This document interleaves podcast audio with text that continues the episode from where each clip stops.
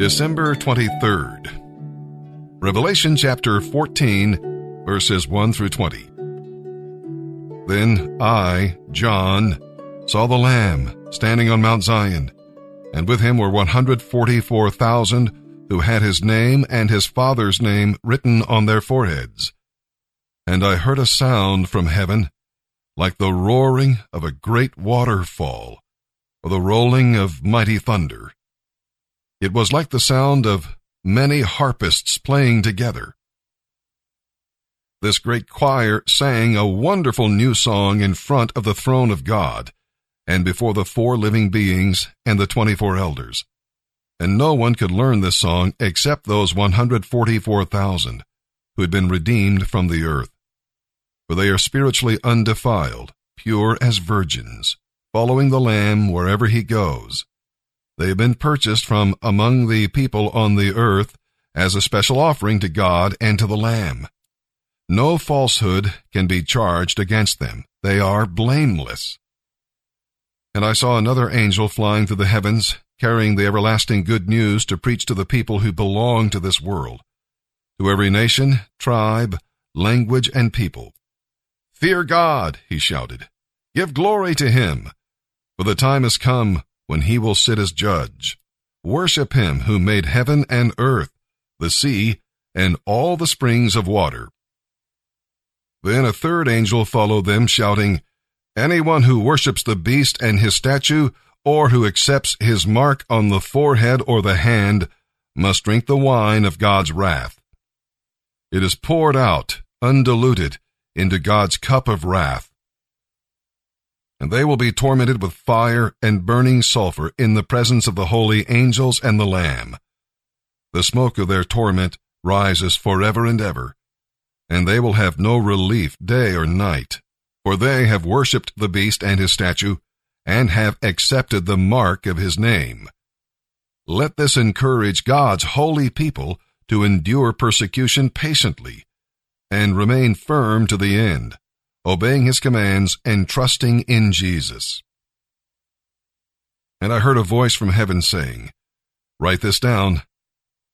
Blessed are those who die in the Lord from now on. Yes, says the Spirit, they are blessed indeed, for they will rest from all their toils and trials, for their good deeds follow them.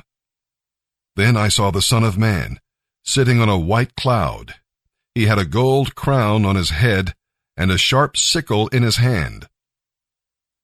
Then an angel came from the temple and called out in a loud voice to the one sitting on the cloud, Use the sickle, for the time has come for you to harvest. The crop is ripe on the earth. So the one sitting on the cloud swung his sickle over the earth, and the whole earth was harvested.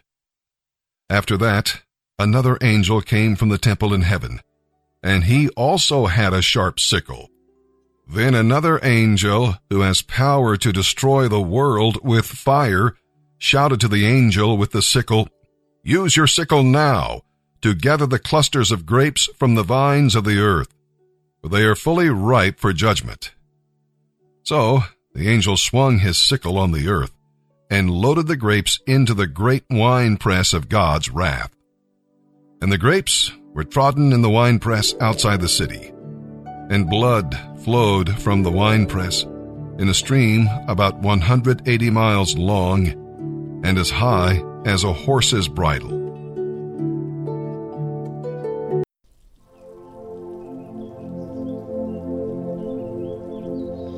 This week's Bible meditation Psalms 73, 25, and 26. Whom have I in heaven but you? And there is none upon the earth that I desire besides you. My flesh and my heart fail, but God is the strength of my heart and my portion forever.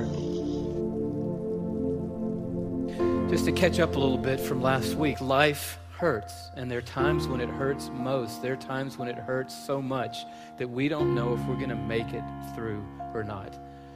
And we're just trying to be real.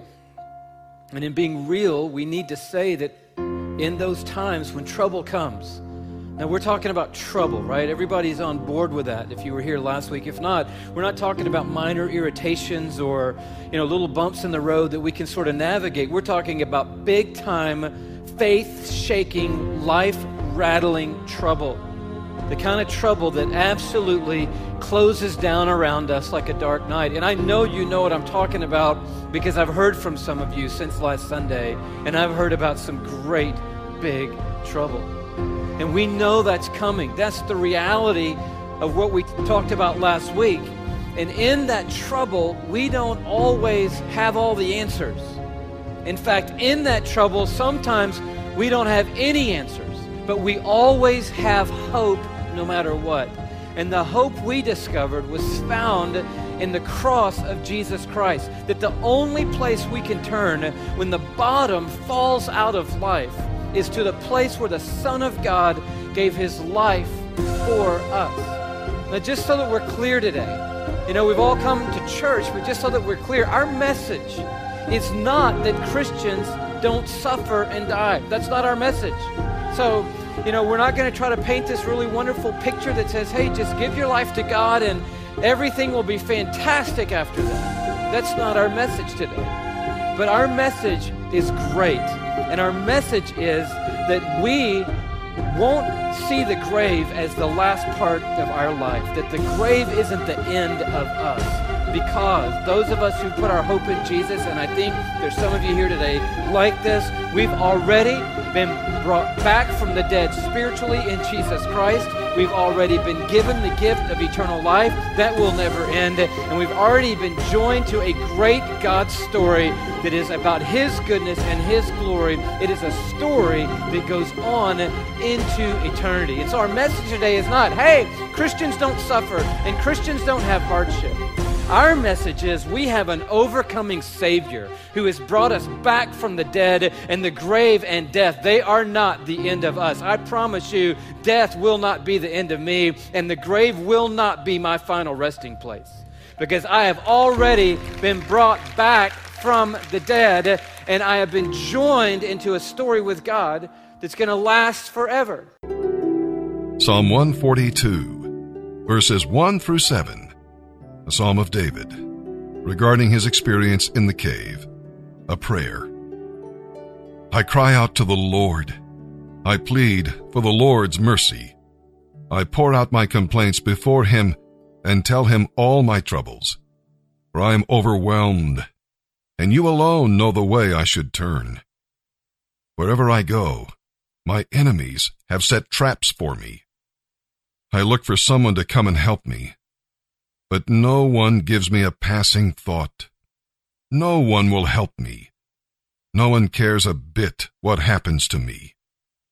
Then I pray to you, O Lord. I say, You are my place of refuge. You are all I really want in life. Hear my cry, for I am very low. Rescue me from my persecutors, for they are too strong for me. Bring me out of prison so I can thank you. The godly will crowd around me, for you treat me kindly. Proverbs chapter 30, verses 21 through 23.